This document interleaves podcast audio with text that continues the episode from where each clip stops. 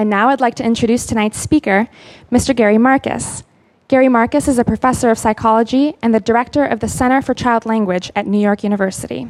He has written for the New York Times, Wired, Discover, and the Wall Street Journal, edited the Norton Psychology Reader, and is the author of three books about the origins and development of the mind and the brain.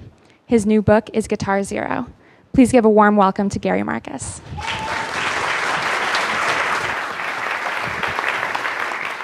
This book tour has been by far the most fun that I've ever had on a book tour. One of the reasons that it's so fun is because every city that I've gone to, I've gotten to play with local musicians. So I don't just read, I get some people to play. Um, this book is by Barrett Tagliarino right here. It's one of the books. Yeah, give him a. Now I see why the crowd is, is so large. It's Thank you, Barrett. Um, so th- this is a wonderful book. It's a little bit over the level of what I will pull off tonight in front of you, perhaps, but it's a fantastic book, um, and that's why I got in touch with him, and I'm going to allow him to uh, open the set tonight.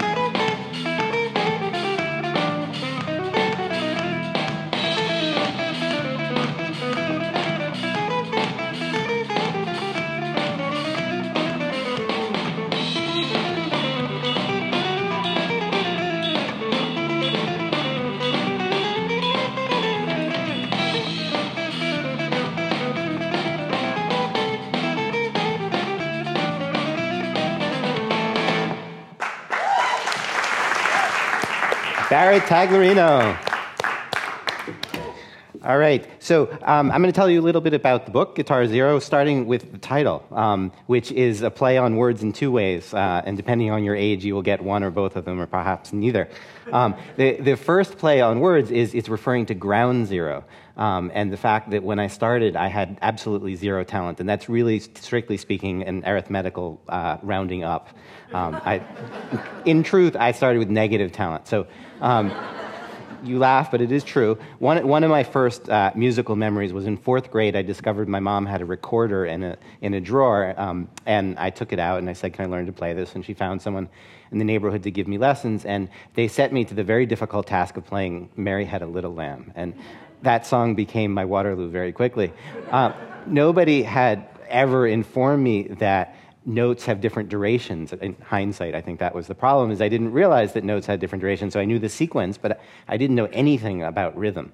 And uh, rhythm has sort of been a recurring uh, challenge for me. But the teacher very quickly realized that I had no sense of rhythm, but had, she had no sense of teaching, and it didn't occur to her. it didn't occur to her that that was possibly a remedial problem. I think a lot of music teachers, not all certainly, but a lot of music teachers are looking for you know the next great star. And I think it was pretty apparent after like two lessons that I was not going to be the next great star. And and she didn't want to waste her time with people who weren't. And so she said truthfully but rudely and not very helpfully that my talents lay elsewhere.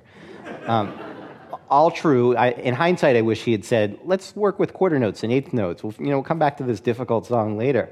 Um, but but she didn't, and so I gave up for a little while, and then I went to drama camp, and it turned out to be musical camp. Uh, this was, I think, the summer later, and there was an audition, and you had to sing um, with a uh, accompanist, which I had never done before, and I kept singing faster than the accompanist who would go even faster and i would try to you know i don't even know what i was doing but it went faster and faster and faster and then the next day um, the, the roles in, in the show came back and they had made three very short roles just for me all speaking and not singing so that was my my my early music so you can see why i say it's sort of rounding up to say i started from zero um, there's also the Miracle piano I tried in graduate school. I don't know if anybody knows this. It was a keyboard that you could hook up to your computer, um, to your Macintosh, and it would give typing tutor kind of lessons. And again, rhythm was the real problem. So I learned where all the notes were on the keyboard. That's not so hard. It's much harder on guitar. Maybe we'll talk about that later. Um, but it's not that hard on the piano keyboard. And I learned maybe even the notes to Mary Had a Little Lamb, but you had to play them in the right time. And eventually I gave up on that too. So that is one meaning of the title of the book. The other is Guitar Hero, and I'm guessing that you know, everybody under the age of 40 knows immediately um, that there's this video game called Guitar Hero, which I think of as the dumbest video game in the entire planet. It requires considerably less sophistication than Tetris, for example, where you have to do two dimensional rotation and decide is this going to fit in there. All you do in Guitar Hero is dots fall from the screen, different colored dots, and you have a plastic guitar, which is kind of pathetic in its own way, and you have to press the right button at the right time, corresponding to, you know, the red dot falls to the bottom, you press the, the red button. And it's very easy for ordinary people, but for people with rhythmic impairments, as, as me, it's not so easy. So the first, I played Guitar Hero 3 to be uh, uh, technical about it. a colleague of mine said, Oh, it's a super fun game. And I could not figure out why he thought this was fun. For me, it was torture. I kept playing the song Slow Ride by Foghat over and over again. And what happens is the dots fall from the screen, and if you play the notes in time, then it sounds like you're playing the song, which is kind of an exciting feeling. But it was unknown to me when I first began, because instead, if you don't play the notes at the right time, what happens is that uh, the crowd starts to boo, and I became very familiar with that phenomenon. And if you if there's enough booing, eventually a giant a giant word fail comes up on the screen. So I put it in a closet, despite wanting to be musical. My whole life, I really did want to be musical. I always spent all of my disposable income on CDs and then eventually like fancy audio equipment and stuff. So I always loved listening to music. And I'm a scientist, as, as you probably realize. And as a scientist, I felt kind of lame that I could hear the music but not really understand it. So I always wanted to be able to make music. Um, but the game went off to the closet. I couldn't do that. And then my wife played a similar game called Rock Band 3. My, my wife actually has musical talent. And so she played with some friends, and they had been playing for like three months. And she played the drums, which she had never played before. And she got like a perfect score or something like that. She was very excited about it. She came home, she told me about it. So I got the game Guitar Hero out of the closet. Um, the theory being that I was pushing 40, I was playing video games by myself and a college professor. This was a very embarrassing combination. So I thought, well, maybe I can suck my wife into playing a video game. And so out, out came Guitar Hero. And she actually helped me get through that first song by giving me better feedback than the game did, which mostly just consisted of telling me when I was late and when I was early and, and, and so forth. And so I actually made it through Slow Ride, and having failed it like 15 times, it was very exciting. And video games are really good about making each thing a little bit harder, which is a great principle in education in general. Always challenge the student, not so where something's impossible, but it's a little bit harder than what they could do. And so eventually I made it through all of the songs on the first level and all of the songs on the second level. And then I looked to see what you'd have to do for the third level. And you'd have to learn all over again what to do with your fingers. And I was like, this is silly. If I can do this with the game, maybe I can do it with a real guitar. And it so happened that I had a, um, it was at the end of the summer, and we were going to go up to a family cottage in my wife's family. And I decided I was going to spend the last two weeks of the summer trying to become musical, and I would just see what happened. I wasn't sure it was going to work, but I decided I would give it my best shot. I actually brought a keyboard and a guitar. I fell in love with the guitar. Um, I practiced for six hours a day. At the beginning, I was pretty dreadful. Um, but by the end of the two weeks, I sort of started to sound faintly musical. So that's where the title comes from is this game was kind of a, a gateway drug uh, to the real thing. And of course i had zero talent. Now one of the reasons that i did all of this is that i study for a living how children learn language. And one of the things i knew from that is that we used to believe in an idea called critical periods. And that idea is you have to learn things very early in life. Sometimes you hear for example the phrase zero to three the idea is if you don't learn something by three you're never going to learn it the other version is you have to learn it by puberty. You know, once your hormones kick in, you start thinking about sex, you'll never learn anything again. and I don't want to say that's totally false, but it also turns out, I was realizing from my field of language acquisition, that occasionally some adults actually succeeded in learning second languages just fine. I mean, not every adult can do that. But this whole idea that it was just impossible after you were 15 or 3 or whatever it was was starting to deteriorate. Um, and so I'm going to read a little passage from the book about the early days in, in my journey. At the outset of my journey, one study in particular gave me a glimmer of hope. For years, the strongest evidence for critical periods came not from humans, but from animals. To properly establish the existence of a critical period, one needs to do an experiment in which young animals are raised in a carefully controlled environment. In the literature on critical periods, one of the most influential experiments came from raising barn owls. Barn owls, as it happens, are a little bit like bats. They rely heavily on sound to navigate. At the same time, however, they can see better than bats typically can, and one of the first things they do after hatching is to calibrate their eyes with their ears, lining up what they hear with what they see. This allows them to use sound cues to help them navigate in their dark nocturnal world. But the exact mapping between their eyes and their ears can't be hardwired at birth, because the navigation depends on the exact distance between the two ears, and that distance changes as the animal grows. So there has to be some kind of evolutionary system for them to calibrate their eyes with their ears. Well, how do they manage to do that? The Stanford biologist Eric Knudsen explored this question by raising owls in a kind of virtual reality world. This was before we had um, digital cameras to make this easy. So instead, he used prisms, which, excuse me, shifted everything by 23 degrees. So this disrupted the owl's normal capacity to see and forced the owl to adjust its internal map of the visual world. The earlier the prisms were installed, the better the owls would do. So this seemed like evidence for critical period. Young owls could easily learn to compensate for the 23 degrees of distortion, but the old owls couldn't. If that were the only paper I had read, I would have given up on the guitar right there. I was 38 years old and you know with no talent i might have said forget it but i soon stumbled on a more recent study less widely known in which Knudsen discovered that the older owls weren't entirely hopeless after all. Although Knudsen's original results still stand, adults definitely aren't as flexible as the baby owls, adult owls can often get to the same place so long as their job is broken down into smaller bite sized steps. And that's kind of the theme of the book. Um, adult owls couldn't master 23 degrees of distortion all in one go, but they could succeed if the job was broken down into smaller chunks a few at six degrees, another few weeks at 11 degrees, and so on. So by breaking it down into that incremental process, the older owls could do what the younger owls could do. So I continued. Maybe I didn't have talent, and maybe I was old or at least no longer young, but I was willing to take it slow. Could adult owls, or could adults, I'm not an owl, could adults like me acquire new skills if we approached them a bit by bit, owl style? And so the first chapter ends with a guitar in one hand and a laptop in the other. I set out to understand the limits of human reinvention and how humans, young and old, talented or otherwise, become musical. And so that, that was the beginning of my journey. Um, there was another uh, great book about guitar that I read called Crash Course Acoustic Guitar um, about a week into this journey that really broke things down into the kind of uh, steps that an adult owl could do. So, like one chord the first day and two chords the second day, um, taking things really slow.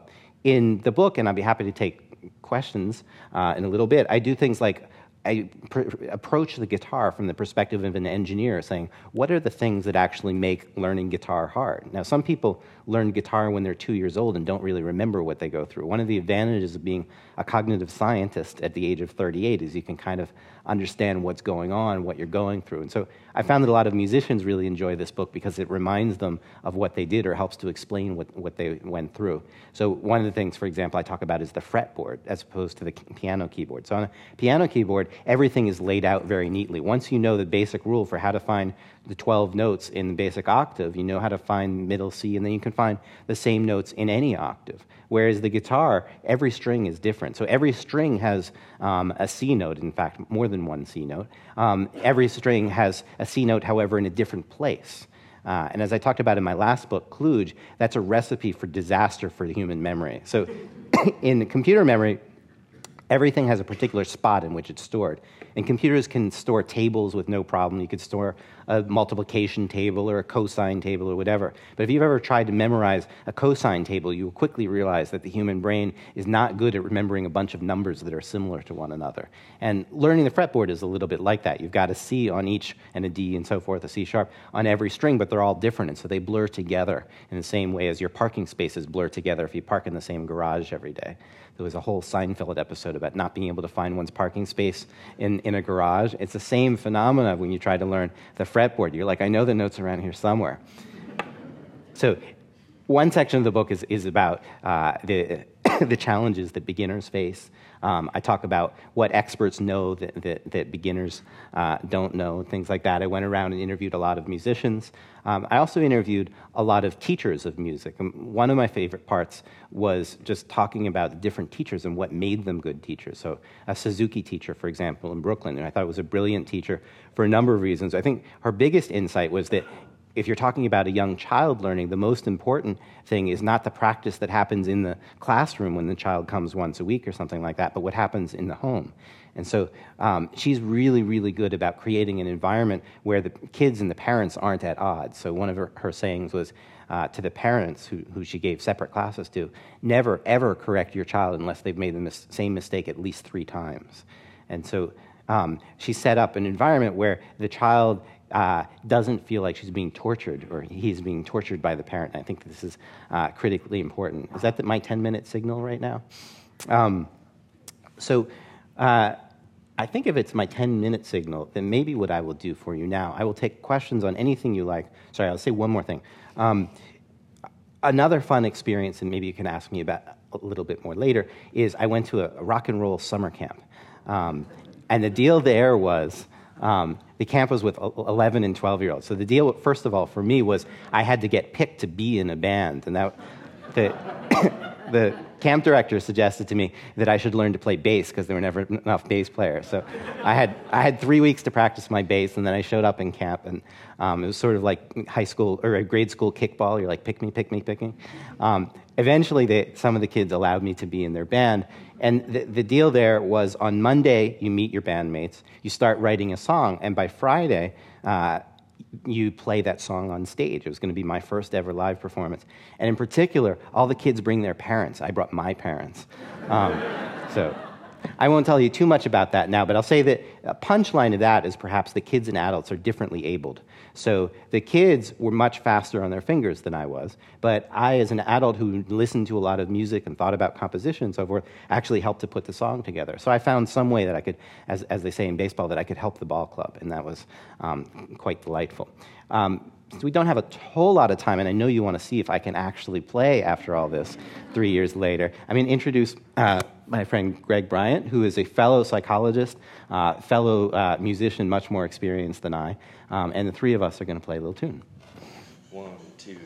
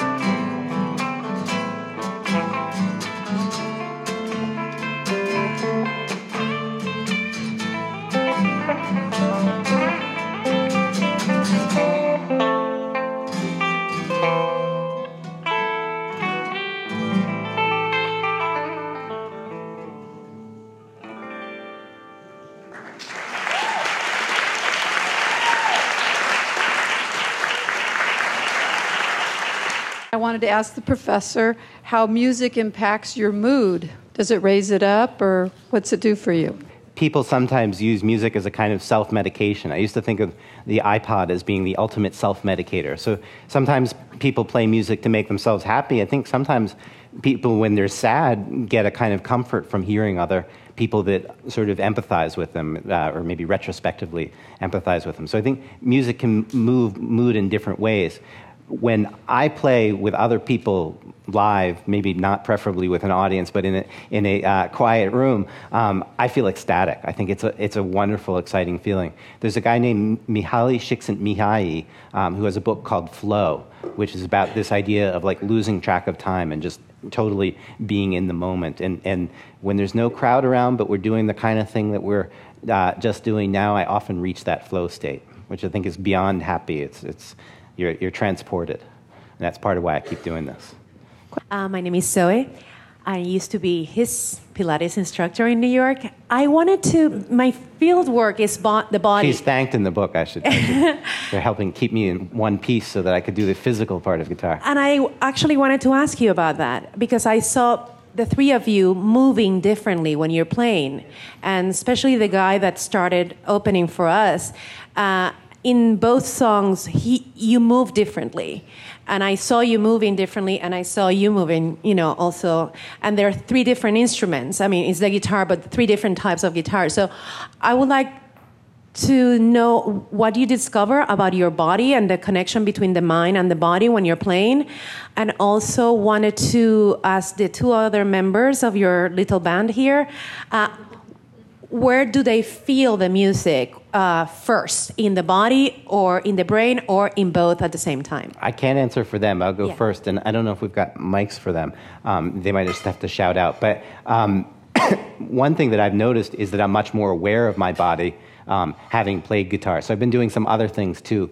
Uh, like I have been playing uh, playing around with a unicycle for the first time in about 20 years, um, and I'm a better unicycle rider than I was in college because I'm more aware of my body and, and sensitive to what I'm doing. So that's definitely been one side, side benefit of the guitar is it makes me more aware. I wouldn't say that I have the best posture playing uh, guitar, and it probably deteriorates even more when people are watching and I'm a little bit nervous. Um, but that's certainly one of the things that guitar teaches you. Uh, I think Suzuki guitar is especially good about teaching uh, people to really be mindful of their posture. I don't know if you guys uh, can jump in. Um, For one, I, I teach my students to always tap their foot when they're playing. And, uh, and I also tell them, the ones who are reluctant to move, that they should go ahead and move to the beat of the song, even if they feel a little bit self conscious about it at first, because they're not really faking it, they're not posing, they just have to step into that zone where they are experiencing the rhythm. And uh, when people see a performer dancing and, it's, and they don't think he's a poser, it's because he's not doing it to put on a show, he's doing it to really feel the groove of the music.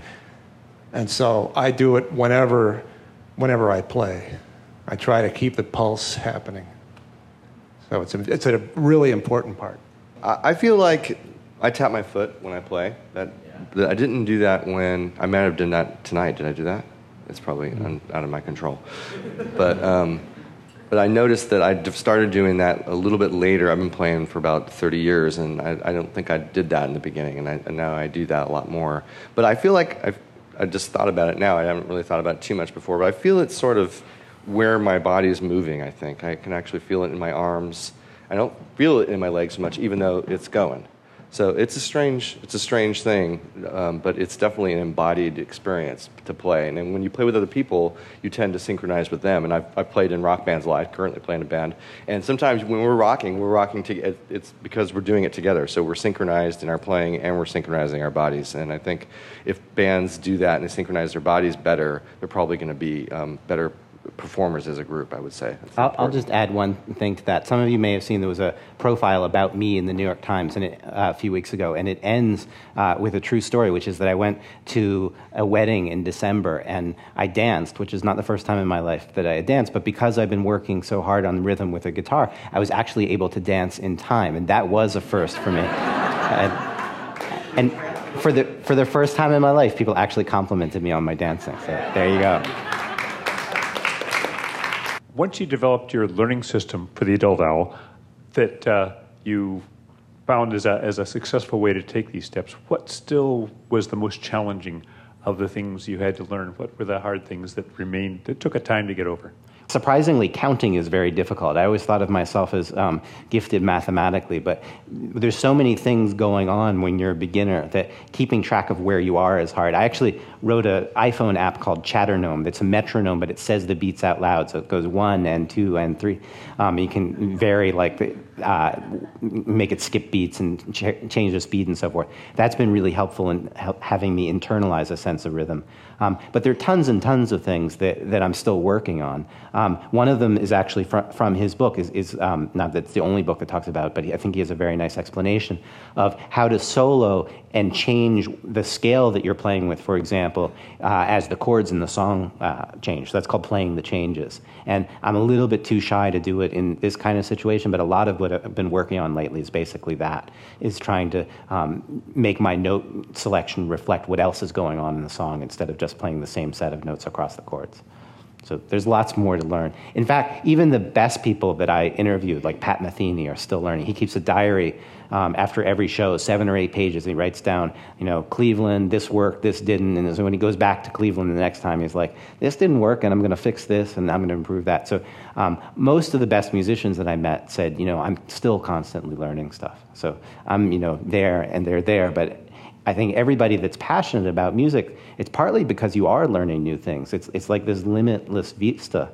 Um, and so I, I feel like I get the same hit of dopamine when I learn something about music as from science. When I do the science, I'm learning, hopefully, things that are new to mankind. And when I'm learning things about music, they're just new to me, but it's still that kind of joy of discovery. Song you played, was it an improvisation? Or if not, how long did it take you to learn it? Uh, it was an improvisation, and so I guess the answer is either uh, three years or three minutes. I mean, we, we, we rehearsed for about seven minutes uh, beforehand and never played so I've, in my um, learning, I've really focused on improvisation as a way to kind of understand music better. So rather than memorizing songs sort of like paint by numbers and not really understanding them, I've really focused on trying to understand the components of music so that I can make stuff up like that. And it's a real thrill to be able to do it. I'm wondering what other sort of side effects came from learning music in areas that are surprising to you, right? Like where it's led to revelation somewhere else we have time? I'm going to read you one more passage from the book. So, um, the epilogue of the book talks about sort of two unanticipated benefits. One is making a lot of new friends, um, two of whom I have here tonight, um, and a whole bunch of whom I, I sort of uh, shout out to. Um, I'm going to read you a little bit more. This is the last part of the book. I may cry. Um, I think I've done it enough times. No, seriously. Um, I think I've done it enough times that I won't, but here we go. The second unanticipated fringe benefit is a whole new form of expression not necessarily as precise as the written word, but in some ways vastly more powerful. In the middle of my second year of efforts to play guitar, I began to have enough confidence to write, start writing songs, and one week went to my weekly lesson ready to write first. A week later, I knew I'd be visiting my uncle David, perhaps I feared for the last time. David, who had recently retired as a professor of education in North Carolina, had always been an inspiration to me, and for the last several years he had been quite ill. I knew instinctively that the song I was to write had to be for him and about him. Roger, my teacher, asked me to free associate, so pen and paper in hand, I recalled how David had brought me math books when I was just a few years old. I think he was the first person outside my immediate family to take me seriously as an intellectual. And I remembered how my mother, as a child, couldn't pronounce his name, leading to a nickname by which he's known in the family to this day. More than that, I tried to capture his life's work as a moral teacher and as a person who never ceased to struggle to find a spiritual path. I played a few minor chords that I thought captured David's seriousness of purpose, and within an hour, Roger had helped me to craft the song into a beautiful, coherent whole. The refrain, Uncle David struggles, struggles with the meaning of what it is to be a Jew, was set to some rapid chord changes, A minor to D minor and back in the space of two measures, and then on to E7 and back to A minor, that I wouldn't have dreamed of trying a few months earlier. As I flew to North Carolina, I knew the song was good, but I didn't know if I'd be able to play it in public. I was nervous the whole time. And I didn't tell my mother that I was thinking of doing this, lest I dash her hopes if I chickened out. On the last night my mom and I spent in North Carolina, the whole family, David, his wife Elaine, I should say the book is dedicated to David and Elaine, their daughter, her husband, and the grandchildren gathered, and somehow, with the aid of an old Martin parlor guitar from 1934 that I borrowed from my cousin's husband, I performed the song, making not more than two or three mistakes. David gave me a hug, the biggest he'd ever given me, and with just the right mixture of praise and irony, described me as a nascent Bob Dylan. Later that night, after everyone else had left the party, David and Elaine had the deepest conversation we'd ever had. In the morning, my, my mother and I flew back north. Five weeks later, David was gone. I can't help but cry as I write or read these words, but I also know that writing that song for David connected to me one last time in a way that nothing else I could possibly have uh, nothing else I could have possibly done ever could. And for that, I am grateful in ways that words alone could never express. And that's the end of the book.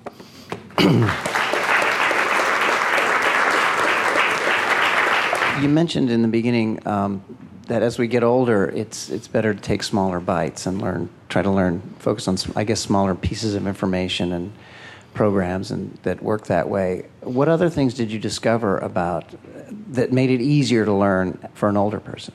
I think the most important actually starts with that. It's, it's sort of variation on that theme, which is that older, older people, adults, have to cut themselves slack and often don't. So I think a lot of adults, because they do know the musical traditions, want to sound like Santana the first night out. And it's not going to happen. I mean, I, am here three years, I still don't sound like Santana.